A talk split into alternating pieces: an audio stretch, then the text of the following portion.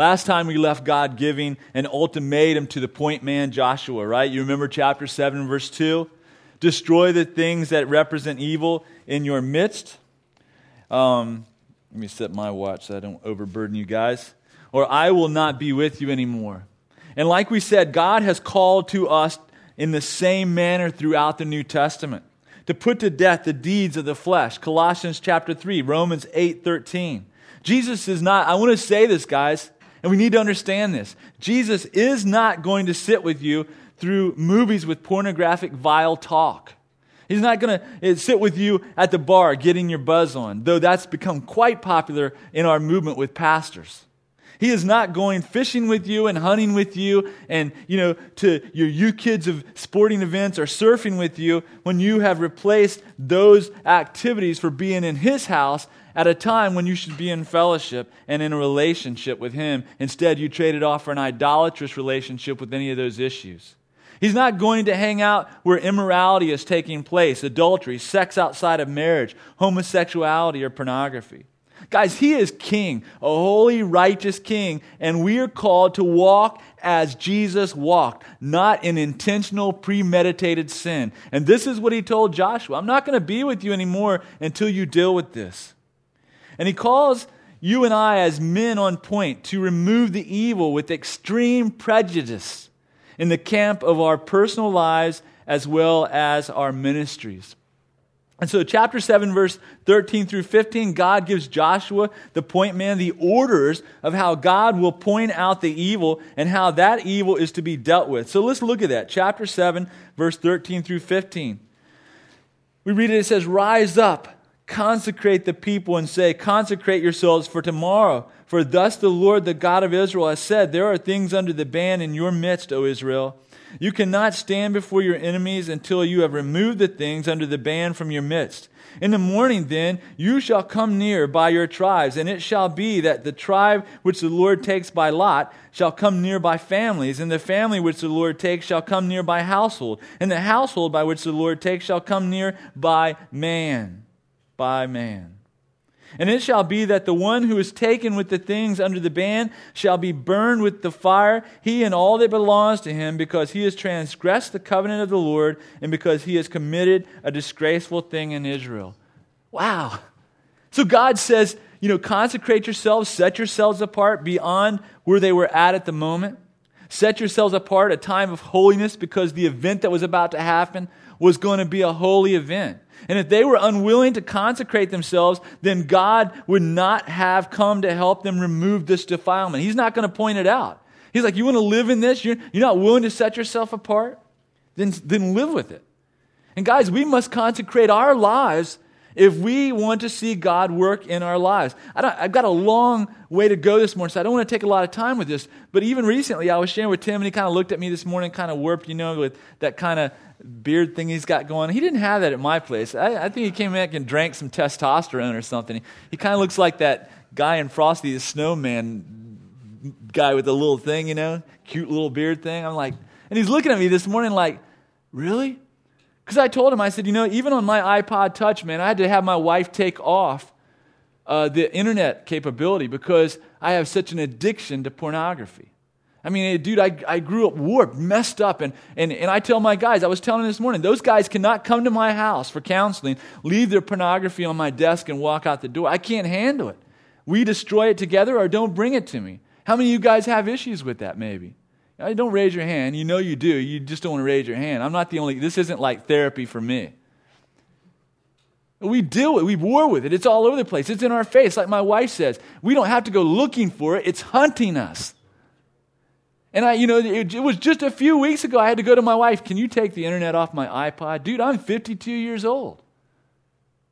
You have to consecrate yourself, guys. You have to do things to change before you want God, you want God to come in and clean up your life and move on you. Well, then you may have to change some stuff.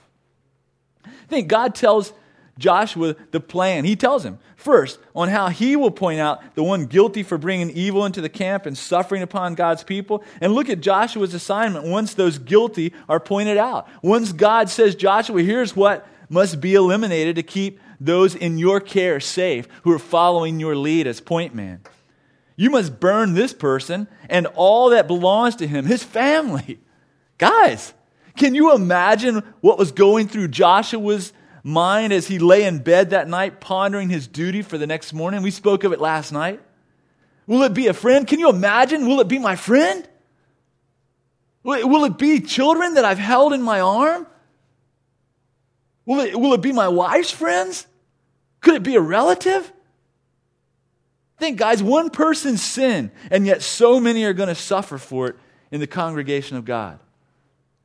Joshua has to lie in bed all night committed to doing God's will, though it is a horrendous act of obedience that so many will see as brutal. You see what I'm talking about? Because when you preach truth in the church, number one, you are labeled as brutal. And then the God that you speak of is labeled as brutal. Can you imagine if you had to carry out this act as an act of obedience? How can God be so cruel? How can you, Joshua, be so cruel? Listen, there's nothing easy about being the point man when there's danger to be pointed out and eliminated, such as church discipline issues to be carried out, or wolves among the sheep to be dealt with. In our first session, I mentioned the fact that my special forces source said the point man is one who points out dangers, one who watches for signs of those he is tracking to eliminate. Clearly warning those who are following his lead. And like we said when he is on point, he is the eyes and the ears of those who are moving with him, and he dictates the speed and the flow of the movement. And like we said in our last session, when the point man fails to do his job, the results are disastrous. And what does that look like in the New Testament, guys? Is, is there a, a, a man on point example for us to follow in pointing out dangerous men and dealing with them? Well, there's going to be several scriptures. Write them down. Go back and read them. But Matthew 7 15, we find Jesus warning us Beware of the false prophets who come to you in sheep's clothing, but inwardly are ravenous wolves. So I say to you, here's the deal. If you're going to identify wolves the way Jesus said they would look, guess where they're going to be? At the zoo? No, they're going to be in the church. Try identifying wolves within the church, though, these days. Listen, Jesus, the voice of the point man, says, they, hey, there will be those around you who to your eyes will appear to be brothers. They will look and sound like sheep. But inwardly, where you can't see, like a hidden tripwire, they are vicious wolves longing to destroy God's sheep for their own appetites.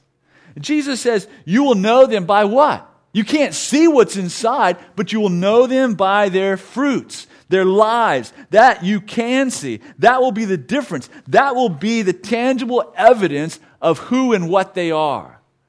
And does their life look like Jesus? Does the fruit of who they are look like Jesus or a New Testament apostle?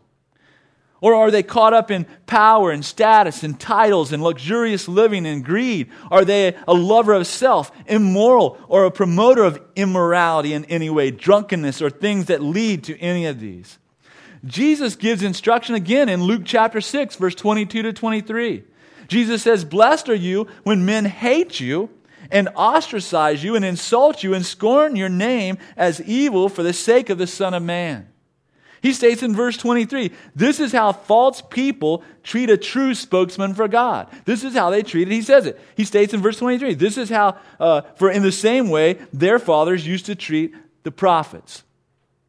And then in verse 26, Jesus warns Woe to you when all men speak well of you, for their fathers used to treat the false prophets in the same way. And yet we as leaders are gutless in this day. We want everyone to speak well of us. Do you think, guys? I mean, I even hear it in Tim's voice in his discussion about me. You know, he, he knows when he brings me in here that I already have this reputation. I hate it. You think I want that reputation? To me, in this day, all you have to do is preach truth, and truth aside, the lukewarm slop jar Christianity that's lived in the church sounds so mean and so radical, and it's just basic Christianity. But in the current religious climate, guys like me come off sounding abrasive and harsh because of the garbage that's been promoted under false grace. Do you think I like it? I like being the bad guy. I know why God stuck me, you know, out on Patmos, you know, 30 miles in the ocean. Keep me out of everybody's hair. Listen, these words of Jesus about false prophets and, and who claps for them, it's a double edged warning. Those who are speaking truth about God will not be the one the masses are praising. And secondly, if you are watching those who are being praised by the masses, that is how false prophets have been received. That's how you can identify them. It's a warning against the one speaking and the kind of crowd to avoid as giving authentication to your message. Listen, in Mark chapter 13, verse 33 to 37, Jesus warns of his coming at an hour that no man will know. Once again, a warning. Be ready. He's the ultimate point man. Four times in five verses, he warns disciples, you and me, to be on alert, to take heed, to avoid the danger of missing his coming due to sinful, lukewarm, and apathetic living in response to the gospel. Someone might say Jesus warned against false prophets and Pharisees because he is God and he can see the motivation of men's hearts. Okay, well, then is there a strong human model for a man on point in the New Testament? Well, let's look at Acts chapter 20, verse 17 through 20. Paul, you know, from Miletus, it says Paul sent to Ephesus and called for the elders of the church. And when they had come to him, he said to them, You know from the first day that I came to Asia in what manner I always lived among you, serving the Lord with all humility, with many tears and trials, which happened to me by the plotting of the Jews. And listen to this how I kept nothing that was helpful. I kept back nothing that was helpful, but proclaimed it to you and taught you publicly from house to house. Notice, guys, Paul says to these men, I did not shrink back. I did not hold anything back that was profitable in teaching you from house to house. I kept nothing back. And then you read on down in verse 25 and 27. And indeed, now I know that all among whom I have gone preaching the kingdom of God will see my face no more. Therefore, I testify to you this day that I am innocent of the blood of all men, for I have not shunned to declare to you the whole counsel of God. Paul makes this statement about declaring the whole counsel of God twice in these verses that brought him persecution and suffering. Then listen to the language of a man on point. Verse 28 to 31. This gets me, man. Read, listen. He says, Therefore, take heed to yourselves and to all the flock, among which the Holy Spirit has made you overseers to shepherd the church of God, which he purchased with his own blood. For I know this, that after my departure, savage wolves will come in among you, not sparing the flock. And also from among yourselves, men will rise up speaking perverse things to draw away the disciples after themselves.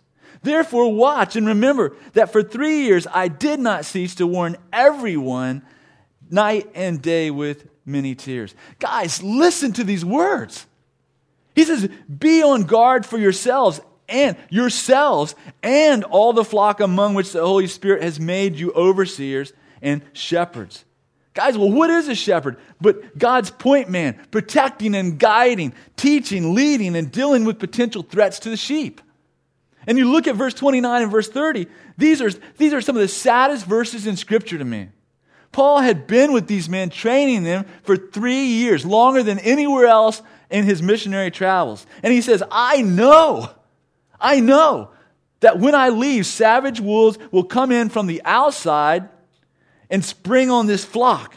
And from among you, your own selves, men will rise up speaking perverse things to draw away disciples in your flock after them. Think about what he's saying, guys.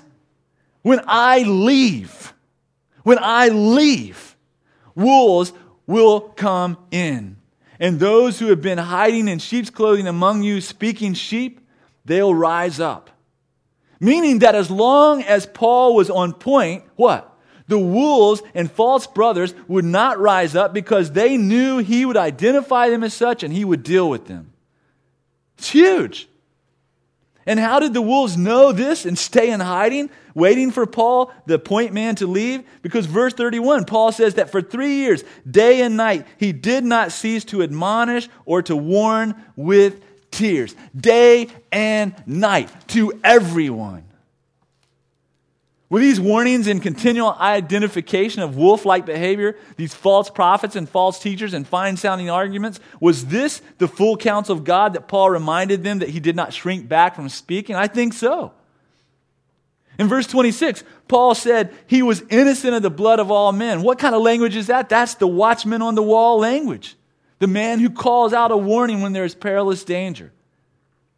Paul says, I am innocent of the blood of all men. I have warned of the coming wolves day and night. You know, you can hardly listen to one of my sermons, and I wouldn't advise it because it'll put you to sleep. But here's the deal, right?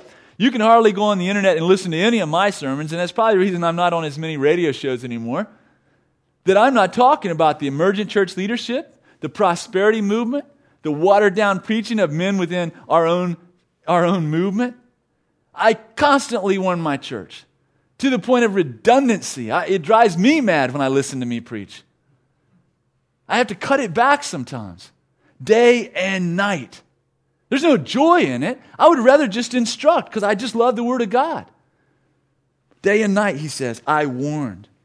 Meaning that it was a constant part of his instruction to new believers, in the church services, in his training leaders, to everyone. And it wasn't some, you know, academic theological instruction, you know, presented for the purpose of the acquisition and redistribution of dogma.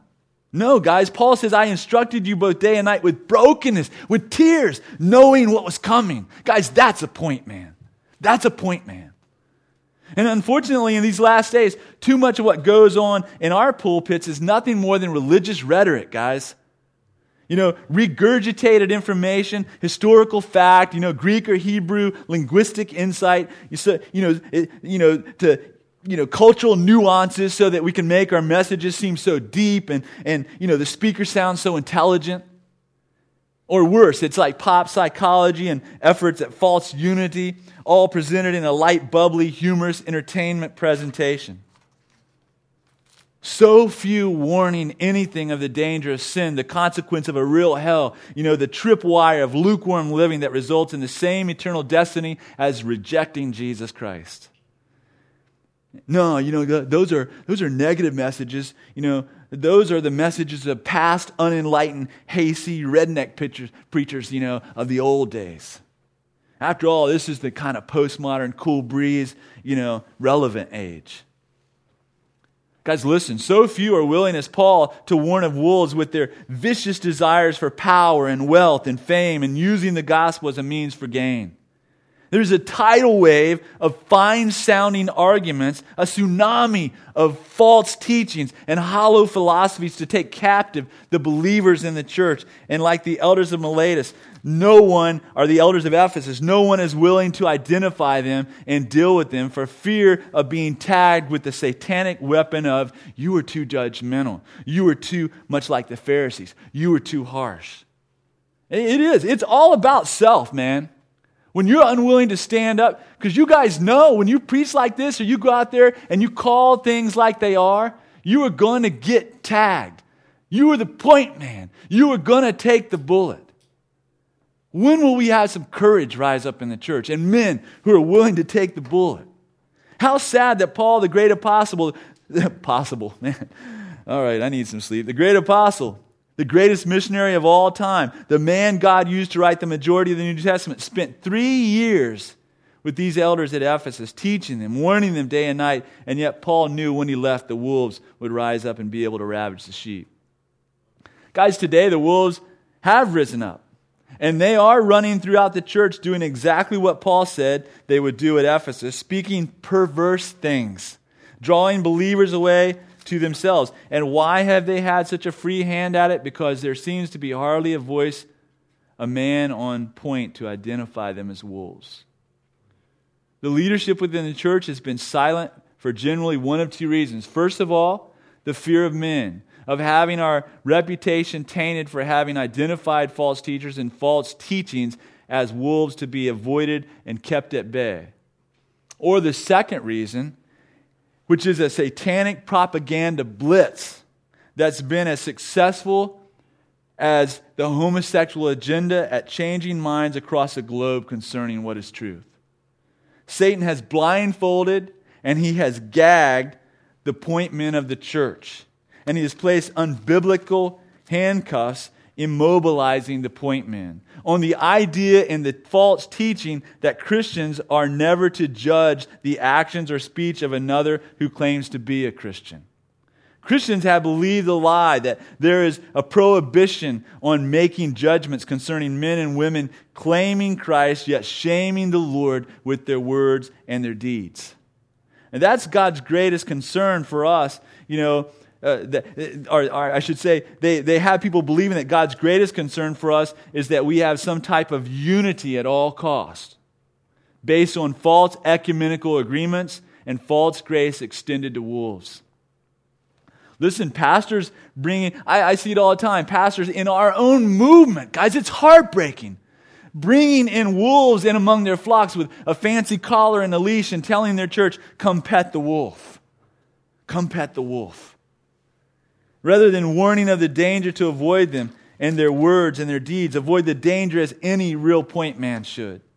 In our own movement of Calvary Chapel, there is a new wave, a new push to embrace ministries and men that clearly would not have been embraced only a few years ago. Listen, there are so many good teachers in Calvary, guys. Instructors on the meaning of God's word, but there are so few point men understanding that warnings are an integral part of teaching warnings of all dangers, sinful living and attitudes, unfruitful relationships, unrighteous media habits, lukewarm lifestyles, and wolves in sheep's clothing. Men described in 2 Timothy 3 1 through 5, where Paul points out their characteristics and he says, Avoid such men as these. Guys, but many pastors don't see that as grace filled teaching. Yet, if we are going to teach as the greatest point men of all time, the one who had every right to be the commander, but subordinated himself to a servant and be a point man, if we're going to teach as Jesus taught, we will realize that pointing out the warnings was part of his teaching. You look at Mark chapter 12, verse 38, and it starts out like this it says, In his teaching, you should underline that if you get there. In his teaching, he was saying, Beware. Do you see that? That's part of his teaching. In his teaching, he was saying, Beware of the scribes who like to walk around in long robes and like respectful greetings in the marketplaces, in the chief seats in the synagogues, and places of honor at banquets, and for appearance's sake offer long prayers. God, wow, dude, are you kidding me? Think of this. This is part of Jesus' teaching, his instruction. That's how the verse starts. And think of what he's criticizing. Dude, if you did that today, I mean, he's criticizing their clothes, right? He's criticizing their prayers, right? And their desire to be recognized with titles and certain greetings. I mean, I don't know about you, man, but I am so, one of the things I enjoy so much about Calvary is, you know, I wasn't raised in church, but once I came to church, I quickly realized there was a dress code.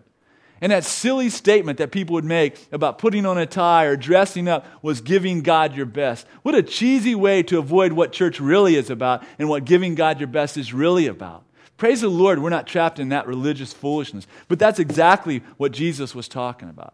Or men who have to be addressed as doctor, reverend, or whatever other title they throw out there, bishop, all that stupidity.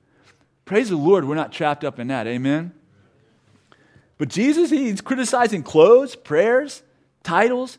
I'm sure if we were if he were here in the flesh today, he would be warning and instructing us with the same words concerning the prosperity teachers and the televangelists of our day.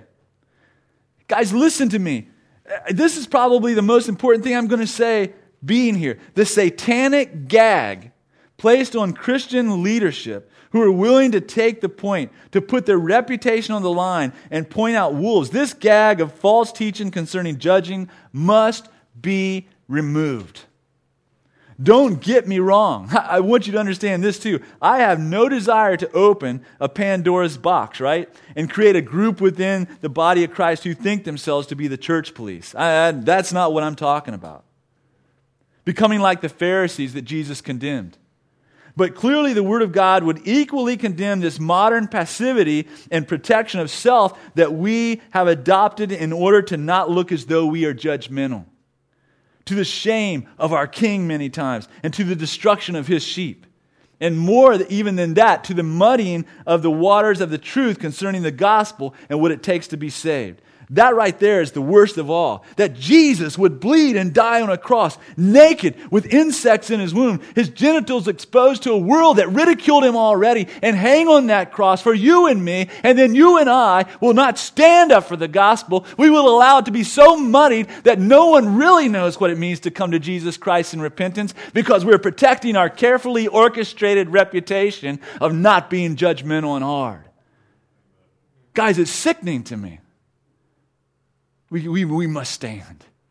We must throw off that gag that Satan has placed over men in this time. Clearly, the Word of God would condemn our modern passivity towards these things. Sinners and wayward church folk have at least one passage, and you know this. If they don't know anything else in Scripture, they have one Scripture passage memorized and are so more than ready to spout it all the time to protect their practice of sinful or questionable behavior. And that Scripture would be found in one place, Luke chapter 6, verse 37. I want you to turn there with me. It's the only place I'll say right off because you need to see this in context. So while you're bored and you're not paying attention to me and you're enduring this, right? Then you can read around it. Luke chapter 6, verse 37. They know this one better than anyone. Oh, do not judge and you'll not be judged, and do not condemn and you'll not be condemned. Didn't Jesus say that? Guys, let me tell you something. No man can be a point man unless he is willing to point out dangers, identify them, and eliminate their ability to harm those under his care and leadership. My goal with the rest of this message, with this last so many minutes that we have, is to ungag and destroy the handcuffs for those men who are courageous enough to take the point in these last days, and for the sake of supporting your pastor when he does it. Clearly, I pray you will be like the Bereans and return to this passage and read all of it. But you look at it, Luke chapter 6, verse 36 to 45. It says, Therefore, be merciful, just as your Father also is merciful. Judge not, and you shall not be judged. Condemn not, and you shall not be condemned. Forgiven, you will be forgiven. Given, it will be given to you. Good measure, pressed down, shaken together, running over, and it will be put into your bosom. For with the same measure that you use, it will be measured back to you. And he spoke a parable to them. Can the blind lead the blind? Will they not both fall into a ditch? A disciple is not above his teacher, but everyone who is perfectly trained will be like his teacher. And why do you look at the speck in your brother's eye, but do not perceive the plank in your own? Or how can you say to your brother, Brother, let me remove the speck that is in your eye, when you yourself do not see the plank that is in your own eye. Hypocrite, first remove the plank from your eye, and then you will see clearly to remove the speck that is in your brother's eye. For a good tree does not bear bad fruit, nor does a bad tree bear good fruit. For every tree is known by its own fruit. For men do not gather figs from thorns, nor do they gather grapes from a bramble bush. A good man out of the good treasure of his heart brings forth good, and an evil man out of the evil treasure of his heart brings forth evil. For out of the abundance of his heart, the mouth speaks. Guys, remember, brothers, this was one speech that began in verse 20. And it's often referred to by theologians as the Sermon on the Plain. I want you to go back and read the whole thing later.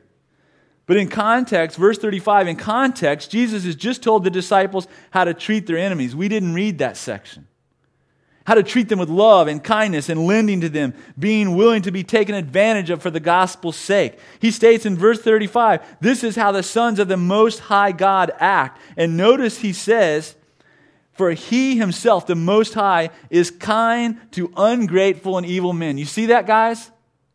And then, verse 36, he goes, Be merciful just as your Father is merciful.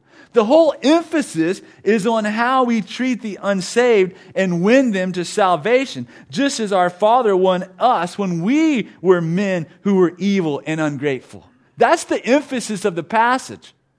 And then verse 37 is quoted or, or spoken in relation to that context, where it calls us to not become judgmental or condemning in our hearts towards the unsaved. Guys, think about it. For what good would it do to lend to your enemy expecting nothing in return, or to go the extreme of chasing that guy down the street who just stole your jacket so you can give him your shirt? You know, you, you know, you're running down the street, you know, you know, hey, look, come back, you filthy, wretched, non-praying heathen. I want to obey Jesus and bless you with my shirt in the love of Christ, right? What good would it do?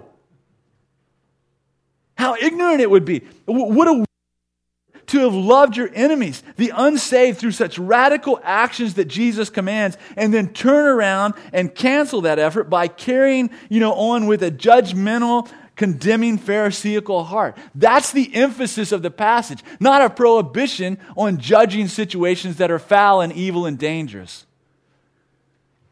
With that said, let us be clear about what is not being said in, in verse 37. If we try to pull Jesus' words out of context here and have them stand alone as a prohibition on all judgment and condemnation, there are some huge doctrinal issues that we have to deal with. First of all, in verse 37, Jesus said, Do not judge and you'll not be judged. Do not condemn and you'll not be condemned. Wow. So does that mean, you know, if, if I don't want to face God's judgment, all I have to do is make sure I spend my life being really careful not to judge anybody. You know, all, all I have to do to avoid the condemnation of rejecting Jesus at the end for my sin, all I have to do is make sure I don't condemn anybody. You see how silly that is? You know, just, just don't condemn anybody, dude, and you're hooked up. Of course, that would stand in contradiction, right, to Jesus' words in John 3:18 that all who don't believe in him stand condemned already. If Jesus' words were to only apply to disciples, some might say, well, this is just talking about how disciples act.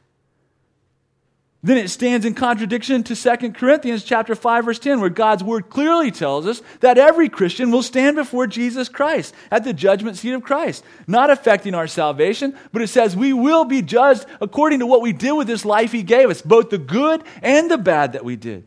Guys, every man Christian or non Christian, will face some kind of judgment in the end. And some will face condemnation. Some who claim they were followers. You remember Matthew chapter 25, the sheep and the goats? Lord, when did we see you? Amen? You understand? Those guys, those goats are going to hell and it's condemnation.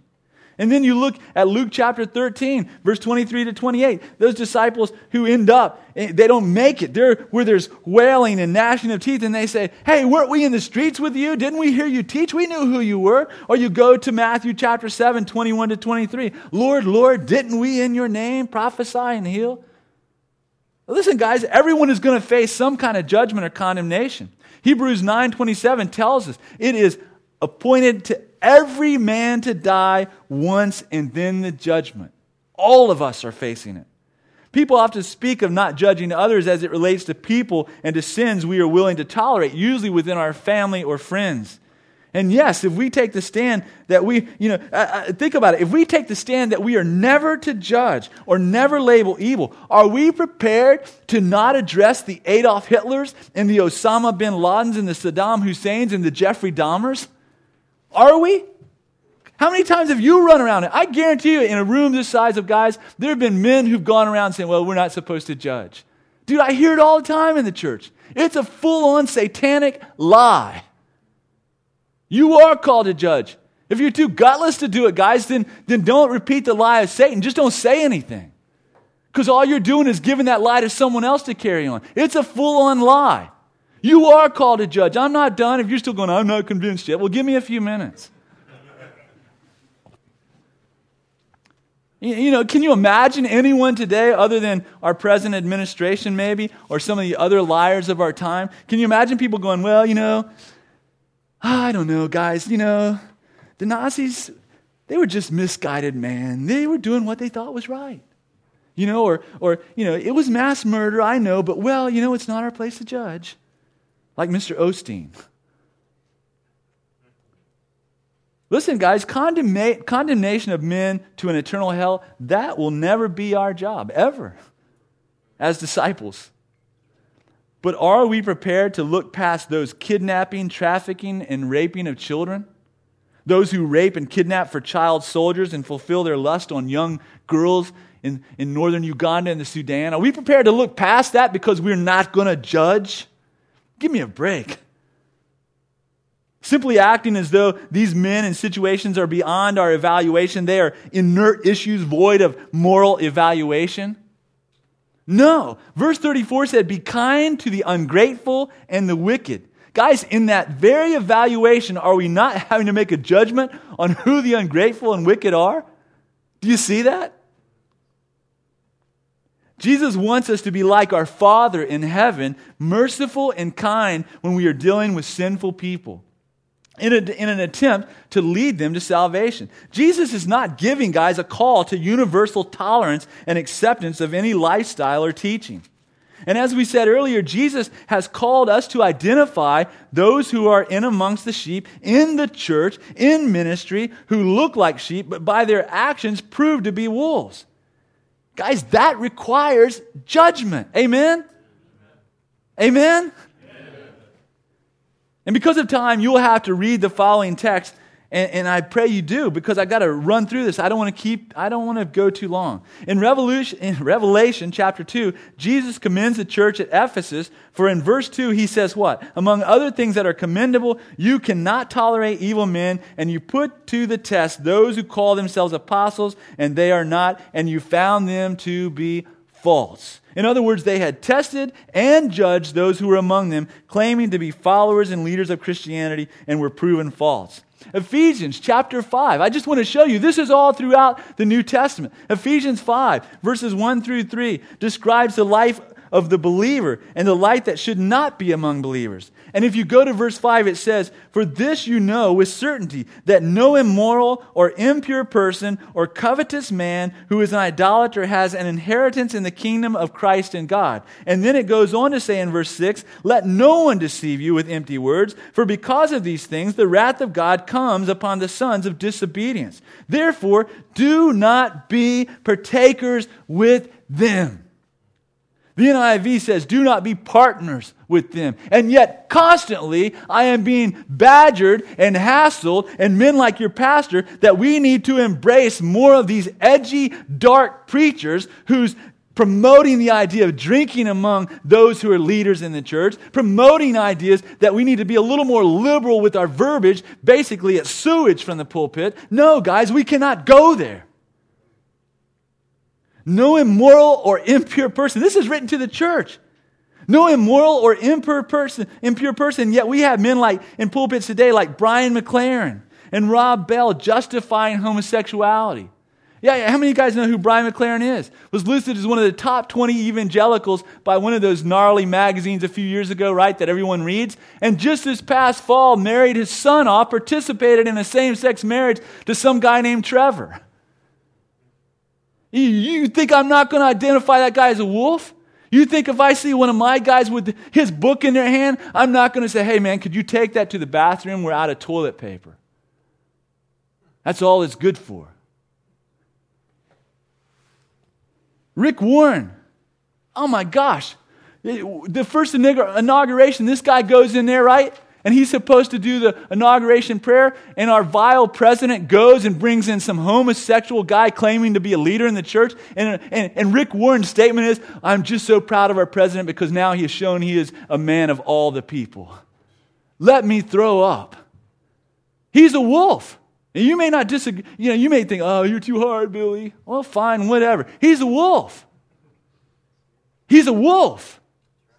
He's nothing like Jesus. He endorses men all the time who will lead you. And it's only the start down that path, guys. He's not promoting gross sexuality or gross immorality or gross negligence towards the holiness of God or gross lukewarmness, but he's always edging you down that path. It's sick. Verse 11, do not participate in the unfruitful deeds of darkness, but instead, even what? Expose them. Expose them.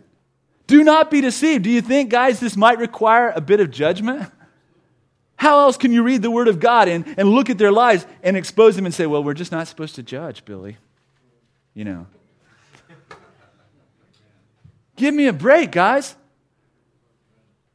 Exposing deception of empty words concerning things that keep people from inheriting the kingdom of God things that bring the wrath of God, Ephesians says. This is the work of the one who is willing to take the point, and it requires judgment.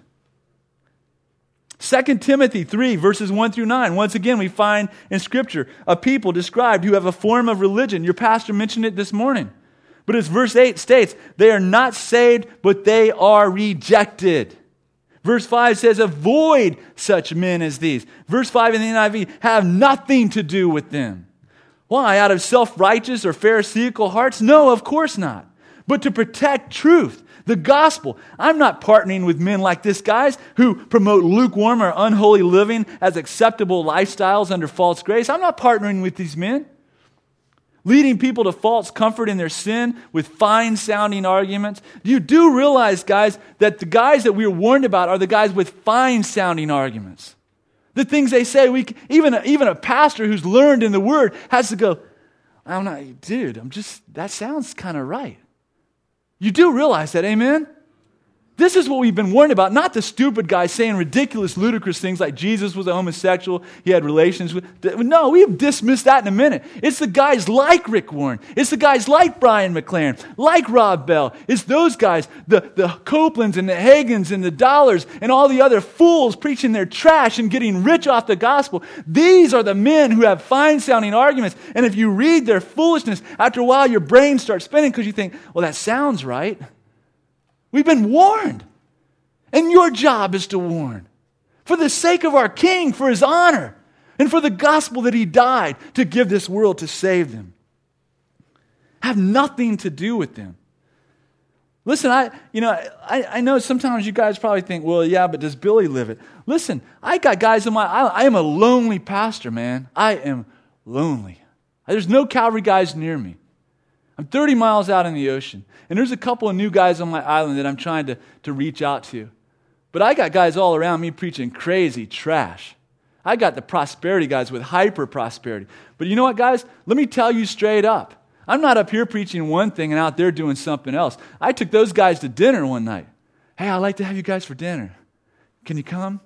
Then I took, because they're local boys and they have a lot of pull on the island. I'm a foreigner. I've been here 20 years, but I'm still not a local. And I took one of our guys who's a local, who's friends with both of them. Let's just have a meal together. And I told them, you guys stop inviting people from our fellowship to that poison drink you're serving. I said, let me make something perfectly clear. This isn't very good dinner talk, but I said, let me make something perfectly clear to you guys. When I speak of what you teach, I don't tell my church we have a disagreement. What you teach is heresy. I told them that. Listen, guys, I am the point man for the sheep that God has appointed me to. And whether you like what I'm saying today or you say, oh, Pastor Tim, I pray you never have him back, I, I could care less. I, I know that among you there are one or two who will say, you know, that is what the word says. And when our pastor stands up and calls names, we need to back off and support him. We need to realize this call to judgment is a lot of foolishness. I know the dangers that can come from it, but it is truth. And it is the work of the real men of God Jeremiah, Isaiah. Like, need I go on? The most obvious and clear scripture that assures us of a responsibility and mandate to make a judgment call is found in 1 Corinthians chapter 5, verse 9 through 12. If you'll turn there, guys, it is crystal. And Paul writes, and you know the situation this guy is having sex with his father's wife, his stepmom. And the Corinthian church thinks it's cool. We're tolerant. This is love. We don't have a problem with it. Paul says, I wrote you in my letter not to associate with immoral people. And this goes back to what Jesus said about not judging. He says, I did not at all mean with the immoral people of this world or with the covetous or swindlers or with idolaters, for then would you would have to go out of the world. But I actually I wrote you not to associate with any so-called brother if he is an immoral person or covetous or an idolater or a reviler or a drunkard or a swindler, not even to eat with such a one. For what have I to do with judging outsiders? Do you not judge those who are within the church? It's a rhetorical question. Paul makes it clear to not associate with one who calls himself a Christian, but chooses to be sexually immoral, greedy, an idolater, a slanderer, a drunkard, a swindler. In verse 12, Paul writes, I have no business with the judgment of unbelievers out the outside the church. Of course we don't. But he writes, Are we not to judge those inside? For the sake of the integrity of the gospel, guys, we are obligated to judge sinful behavior and deal with it and then in love restore one who repents. That's the backside. The Word of God calls us to judge and expose people in situations inside the walls of Christianity for these reasons. Number one, anything that would damage the gospel's integrity to a lost world and muddy the waters.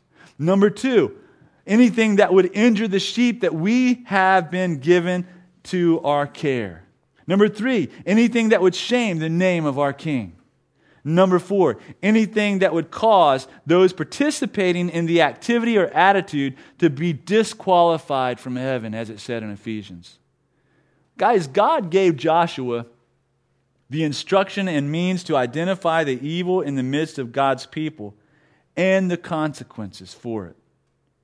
Achan is identified, and then the walk. Can you imagine the walk? Dude, can you imagine the walk? Chapter 7, verse 24 of Joshua speaks of it. You know, it's about a mile journey from Jericho to the valley of Achor, where Joshua would, would have Achan and his whole family stoned and burned in front of all of Israel. Can you imagine that walk? Those friends of Achan's family, now he's been identified. It came down, you're the one, you're the evil. And all of the friends of Achan's family, those parents who had held his children and knew them intimately, his wife's friends, all because of one man's sin. But God said he would no longer be with Joshua or the people of God if they refused to destroy what God had called to destroy. I, I can't even imagine that walk. Can you imagine that walk? Who has kids in here? Doctor, what's your last name? Curtis? Ernest. Ernest. What, what if the doctor all of a sudden, hey, this was, all of you guys, how many of you guys love him? Hands aren't going up quick enough. Okay, well, no, you're popular. Okay, look. How many guys love his kids? Can you imagine God comes to Tim and says, This guy's, he's, the one.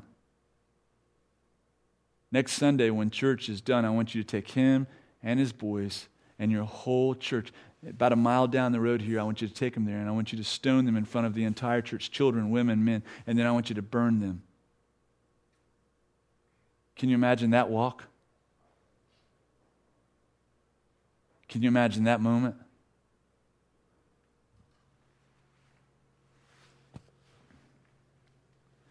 God says, That's your choice. That's what I've told you to do. I don't care what it looks like. You can do that, or you can be minus me. The church today refuses to do the hard things of calling wolves wolves, and so much of the time we are without God.